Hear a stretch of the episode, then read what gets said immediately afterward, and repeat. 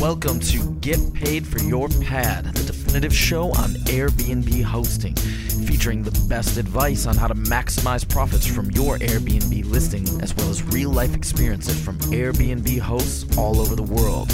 Welcome.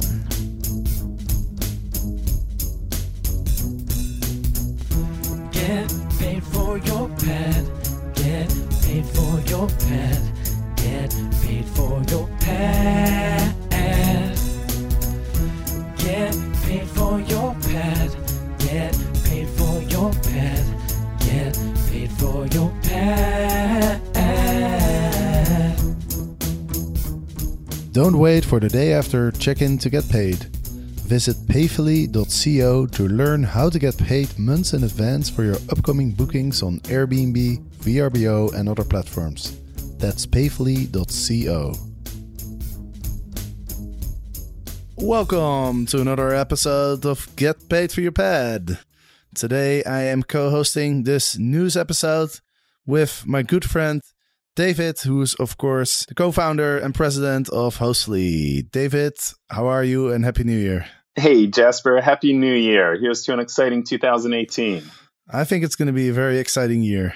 Yes, lots of changes in the vacation rental industry in 2017, and it seems like it's just going to keep going uh, this year. So it's going to be a fun time for everyone in the space. I think so too. Well, we just had a quick look at the news, and there's not really that much to talk about, but uh, I have some personal news that I can share because I'm sitting in an office right now, and it's almost like I have a, a job again.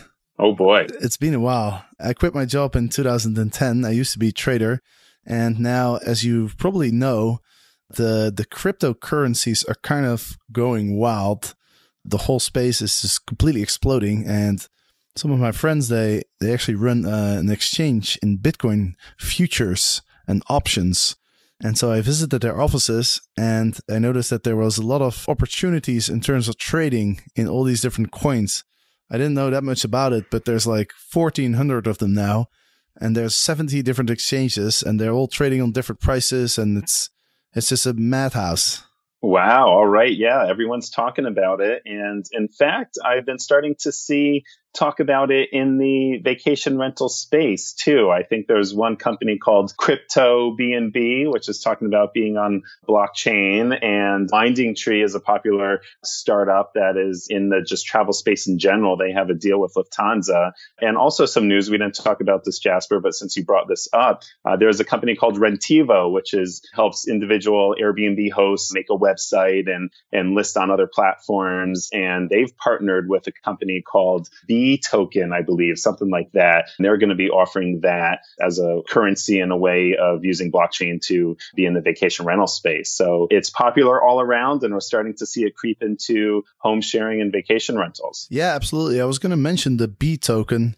Uh, I think the pre ICO has already ended. So for those who are not familiar with these type of uh, ICOs, they're initial coin offerings, and they typically have a pre-ICO offering where some accredited investors or some people in their network of the founders they can they can invest and then they have a public sale and it seems like the public sale will start on January 31st. I've heard the Bee Token is going to be a pretty good one.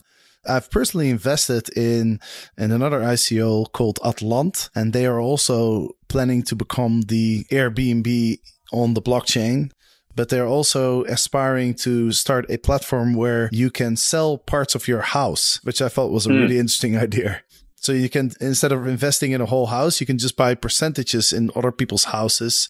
And then basically what you could do is you can do like an ICO of your house. So you can crowd sell your house, so to speak. Yeah, that sounds like a great way for people who have uh, done well with their house and want a little more liquidity to be able to get some of that while still be living in their home. So keep us in the loop on how your trading goes. And sorry to hear you're not going to be traveling as much. Hopefully you can get on the road again soon. We always love hearing about your travel adventures. Yeah, well, I have no idea how long this is going to continue. I mean, it's it's it's so crazy everything, right? But talking about, I thought you, I think you mentioned crypto BNB. Mm-hmm. Did you mean CryptoCribs by any chance? Uh, maybe um, they start to all become a blur. So we can because I literally.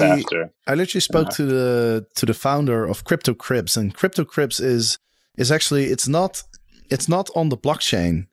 It's it's interesting. It's it's just a regular sort of uh, website, but the difference between Airbnb and Crypto CryptoCribs is that you can uh, you can pay with all sorts of different coins. So you can pay with Bitcoin, you can pay with Ethereum, you can pay with Litecoin. And I am actually interviewing him tomorrow. So on Monday we'll have the interview with uh, with the founder of CryptoCribs Live. So that should be really interesting. So I actually was talking about crypto BNB. So there, that website is cryptobnb.io and ah. they have an ICO in 35 days. So everyone's doing it. So you can ask Crypto Cribs uh, what they think about crypto BNB and they can talk about the differences. Crypto BNB. See, I, I'd never heard of that before. It's crazy how much is going on in the space.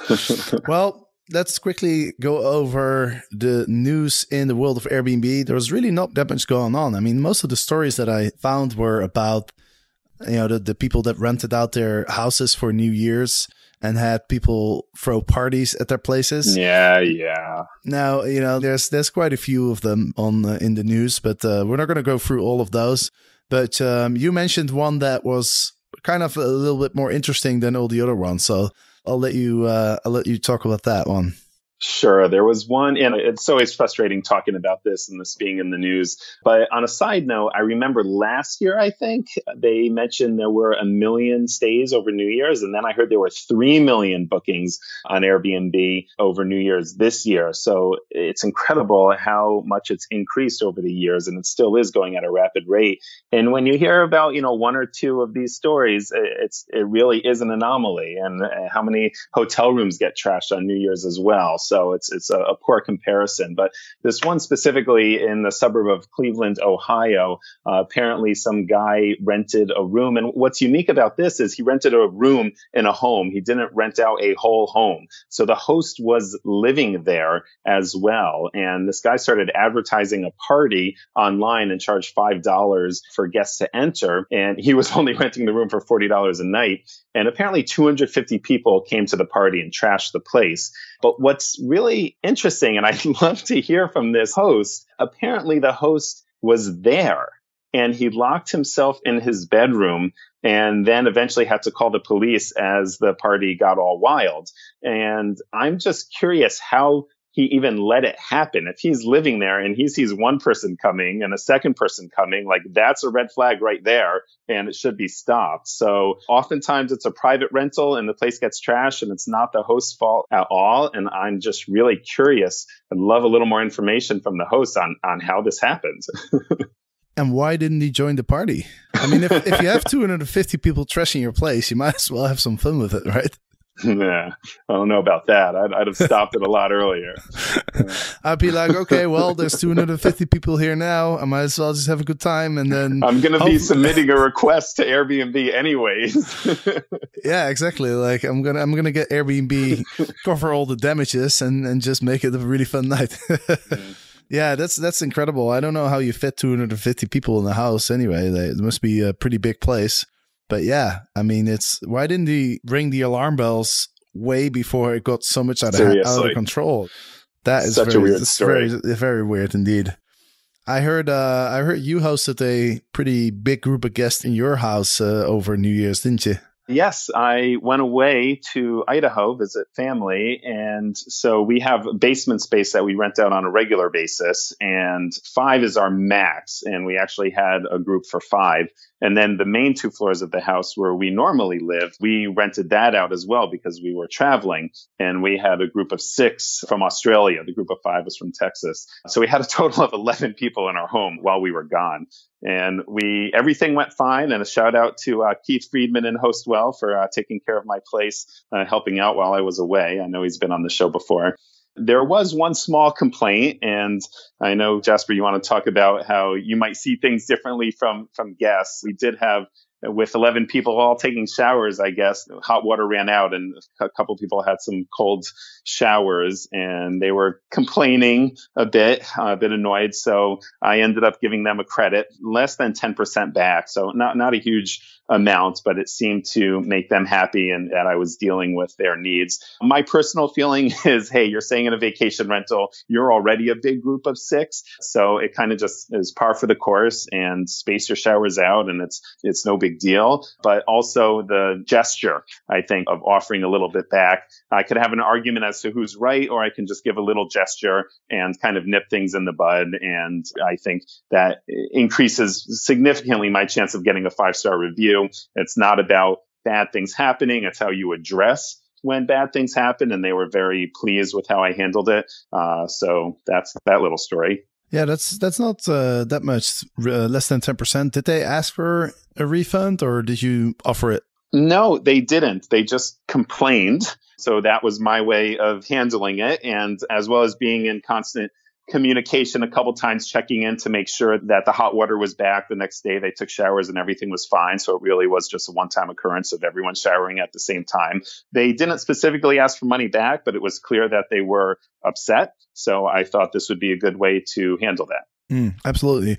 Yeah and you know i mentioned last week on the podcast that it seems that uh, you know dealing with unhappy guests or dealing with picky guests is one of the things that people struggle with the most. And since there's not that much news, I thought it would be an interesting topic to discuss with you, David. And so, you know, I, I wanted to share the hardest, the toughest experience that I've had on Airbnb. Um, this is all the way back in 2013 when I'd been hosting for about a year or so. Up until then, I always had guests that were very happy. I mean, in the beginning, there was, you know, I would get small feedback about minor things, but nobody was ever really complaining or unhappy until one day I got an email. I was actually staying in Amsterdam. I was actually staying in a hotel at the time. I had a visitor and we couldn't stay at my own house. So I, I just booked a hotel and I was still making a pretty good profit. And I got an email in the morning and this guy was just, he was outraged. He was so mad. He wrote me an email complaining about all sorts of different things. He was telling me that there was loose wires in the house. He was telling me that there wasn't enough lighting. He was telling me that the shower smelled bad. He was telling me that there's a fish store, which is true. There's a fish shop in my street. And he was complaining that it smelled like fish. uh, which, you know, and I mean, this guy was really mad. He told me, listen, like your place is completely unacceptable. I've checked out. I've checked into the Marriott, and I want you know half of my money back. Otherwise, I'm gonna call Airbnb. I'm gonna tell them that your place is unacceptable and that they should take it off their platform. That's literally the email that he sent me. And that was wow. the first time I've ever heard a guest complain. And so my initial reaction was, this guy is insane. You know what I mean? I just felt like, okay, this is complete nonsense you know, I almost wanted to go to the Marriott and just confront him and just say, like, you know, what's wrong with you? I mean, 50 groups of people have zero complaints. How can one person have that many complaints? Clearly, this is about you. This is not about my place. So I was kind of defensive. I wrote him an email back and I, I was basically saying, Hey, listen, uh, I've got all these five star reviews. Clearly people enjoy my place. So I don't think you have a good chance of, uh, you know, uh, getting Airbnb to get my place off the platform. But then at the same time, I also realized, okay, well, in the end of the day, it's a guest who's not happy. And, you know, me as a host, I, I should be professional about it, right? Mm-hmm. And I actually thought his demand wasn't wasn't outrageous. You know, he booked for four nights and he wanted half of his money back, so he'd still be paying for two nights, although he only stayed for one. So after I calmed down a bit, uh, I just wrote him an email and I said like, "Hey, listen, you know, I'll give you half of your money back. I'm sorry to hear that you didn't enjoy your stay, you know, just let me know how you want to have the money and then let's both go our separate ways. And then he responded back and he was like, yeah, okay, that sounds good. Yeah. And kind of, uh, you know, sounded a little bit friendlier. But then afterwards, I, I started thinking about it and I started realizing that, you know, actually having somebody who's really, really picky, who will complain about everything is kind of a blessing in disguise because if you can make that person happy, if you can make improvements, then everybody's going to be happy, right? And so I actually went into my house and I, I had a look and I did buy some extra lights because I was complaining about the lighting and no one else had ever complained about it. But then maybe some other guests that have had similar faults in the past, but they maybe they just didn't want to complain, right? Yeah, so I, I, ended up making some improvements. I, I fixed a couple wires and stuff, and as and as a result, uh, my Airbnb was better. You know, I was able to offer a better experience to my future guests. So, looking back, I'm kind of thankful for him pointing out some things that I never saw, and that you know maybe my guests never had seen either, or maybe they saw it but they didn't want to complain about it. So, yeah, I kind of felt like I, I turned a, a negative experience into into something positive. Way to go, Jasper. Way to way to turn that around. It's always helpful when guests. I've had a number of guests that have had a wonderful experience. And in the private comments, when they're doing the review, they'll let me know that there was maybe dust in a certain corner that the cleaner needs to look at, or that, you know, perhaps you could put some shades up by this window, or they've given some good feedback. So that's always helpful. But um, so good job having a high maintenance guest and turning it into a good thing. Uh, one thing that I find personally on, on this note that if someone starts to negotiate with me on price right away, that oftentimes that is a more high maintenance guest. And, and I have found that I usually get more complaints from people who I end up giving a better deal to. And so I've really been hesitant on that. And I pretty much stopped uh, negotiating and, and, lowering my price because I just feel that's uh, kicking things off on a bad note. And they're going to be a lot more high maintenance, even though they're getting a better deal. They just seem to be more picky. Right. So it's kind of counterintuitive, right? You're giving them a good deal and they're still going to complain. Yep. And also one other thing at Hostfully, we reach out to a bunch of vacation rental management companies and ask them for some of their funniest complaints. And we wrote a blog post about it. So that's on our blog. And there are some complaints like there's too much water in the pool or the beach is too sandy. What time does the midnight show start? So there's been some real funny uh, questions and, and complaints from guests. That's pretty funny. Yeah, I, that reminds me of uh, one time I we went on a holiday with a bunch of friends, and then we were sitting on the beach, and then my friend didn't look particularly happy, and I, I asked him like, "Hey, are you enjoying your time here?" And he's like, "Well, you know, I uh, I, I, I like the beach. I just don't really like the sand and I, and the water and the sun." so I was like, "Okay, well, what else is All there?" Right. Anyway, um, yeah, so uh, I thought there's there's a few learning lessons from these experiences, right? And I think what you're saying, like not giving discounts, is uh, is probably a good idea. Although I have to say that when I stay at an Airbnb, I always try to get a discount, but I don't really complain a lot though. but anyway, um, I think taking the feedback serious and not being defensive when when people complain because in the end of the day it's just their perspective right it doesn't mean that your place is actually not good it's not really about who's right or wrong right there's no right and wrong mm-hmm. so i think you know mm-hmm. taking feedback serious and just being very professional in your response as well is a, is a good learning lesson is something that i definitely didn't quite do that but also I think the things that you can't do anything about. So, for example, this guy he didn't like the the smell of the fish in my street, and so I, I ended up putting in my description, like, hey, if you really hate the smell of fish, you might not want to stay at my place because, you know, there's a fish mm-hmm. store a few houses away, which I think is, and we talked about this before, right? How it's important to be very accurate about your listing yep. and to not only list the great things about your place, but also the things that people might Absolutely. not like. And it gives you a lot of credibility, I think, as a host. If you see somebody writing the, the negative things about that place, then you know that host is honest. You know, there's not going to be a surprise. Absolutely. Very important to manage expectations. So I think it's kind of two way. If you get a picky guest, you try to improve on the things that you can improve on, and then you know the things that you can't do anything about, just put it in your mention it in your listing. Amen. You agree? Yes.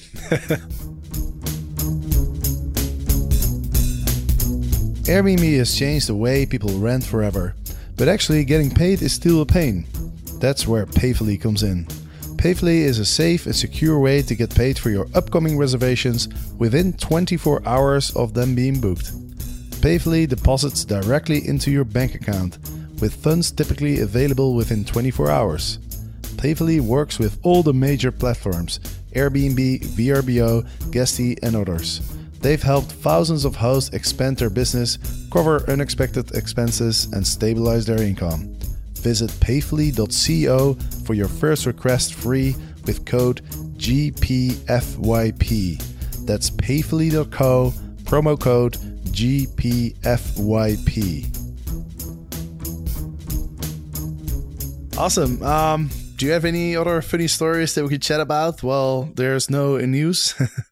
I do, and then also wanted to talk about the booking on behalf of another member too, and, and that. So All right. Uh, maybe we'll bring that up, and then we can end with my uh, personal funny story of what just happened. Okay, I think we only have time for one.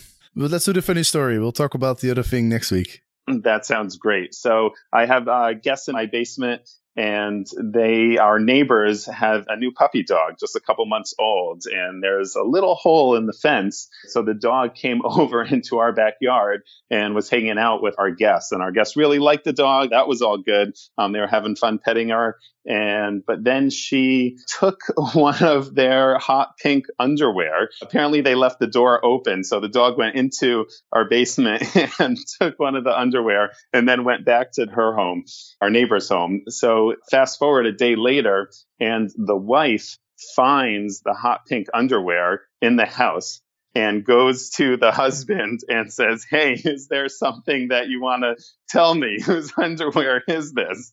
Uh, so he got a little, you know, a little defensive and like, No, calm down, honey. There's, there's got to be uh, some reasonable explanation about this. Uh, and they, they ended up chalking it up to uh, their son who's in college now and not there, but uh, to his girlfriend from over the summer that maybe it was hers and somehow it got there there. So a day later, our guest had told me what had happened. So I told the neighbor, "Hey, just so you know, our your dog took our guest's underwear." And the the husband was like, "Oh, thank goodness! I'm so curious where that came from because my wife was putting me on the hot seat about that." and he must have really wondered, like, what happened here. Uh-huh. Yep. Confusion all around. So, I can also uh, imagine uh, that if, if you're trying to explain to your wife, like, listen, it's our dog went into the neighbor's house and picked up this piece of underwear. It wasn't me. Uh-huh. How credible Very is much that? The, yep. The, my, my dog ate my homework excuse. oh, God. That's really funny. Okay. Let's quickly go into the, uh, the other thing. We've got two minutes left. All right. Well, quickly, there's been some uh, discussions on different Facebook groups about booking on behalf of a friend or family member. And I just actually had a neighbor who wanted to book for his mom. And so on the hosting help section of Airbnb's website, it says very clearly we require Airbnb reservations booked for personal travel to be booked by the person who's going to stay at the listing. Unless it's a business account, that's the one exception. But in this case, it's personal travel. So Airbnb's website says no. Nonetheless, I called Airbnb customer service and asked them and they said it was okay. And I got an email from Justine A on December 21st uh, from the customer service team saying, although we recommend that the guests who booked and the person who will actually stay in the listing is the same, so long as we have your consent, we will still support this reservation. So it seems like they're contradicting themselves. And I'd love to hear from other people if you've had an experience like this and what Airbnb has said. They are contradicting themselves. One other person told me that the customer service team said that the person who's doing the booking should add to their profile the other person's name. And that will be a way to kind of get around this. So I think they're still trying to figure it out and it's a little frustrating and it's important that hosts cover themselves in case there's some accident. You don't want Airbnb saying, Hey, well, you violated the terms of service by letting a, a third party booking happen. So if there's ever a third party booking request, I would at the very least you might want to say no, but at the very least, contact customer service and get in writing from them that it's okay, because clearly on their website they says they say it's not okay you know, Airbnb should really provide some clarity on that, I think, because that's the type of thing that will get hosts confused. And then there's all sorts of discussions going on and, and then people don't know what to expect. I definitely don't like it when there's other people staying at the house. Sometimes you get the message and then the, the people are pretty upfront about it, right? But sometimes people don't even tell you. Like they'll do a booking and then somebody else shows up, which I think is totally unacceptable. Oh yeah, that's not cool at all. And call customer service right away if that happens. And that that reminds me of uh, one more thing I forgot to mention when we're talking about how to how do you deal with guests that are unhappy and stuff.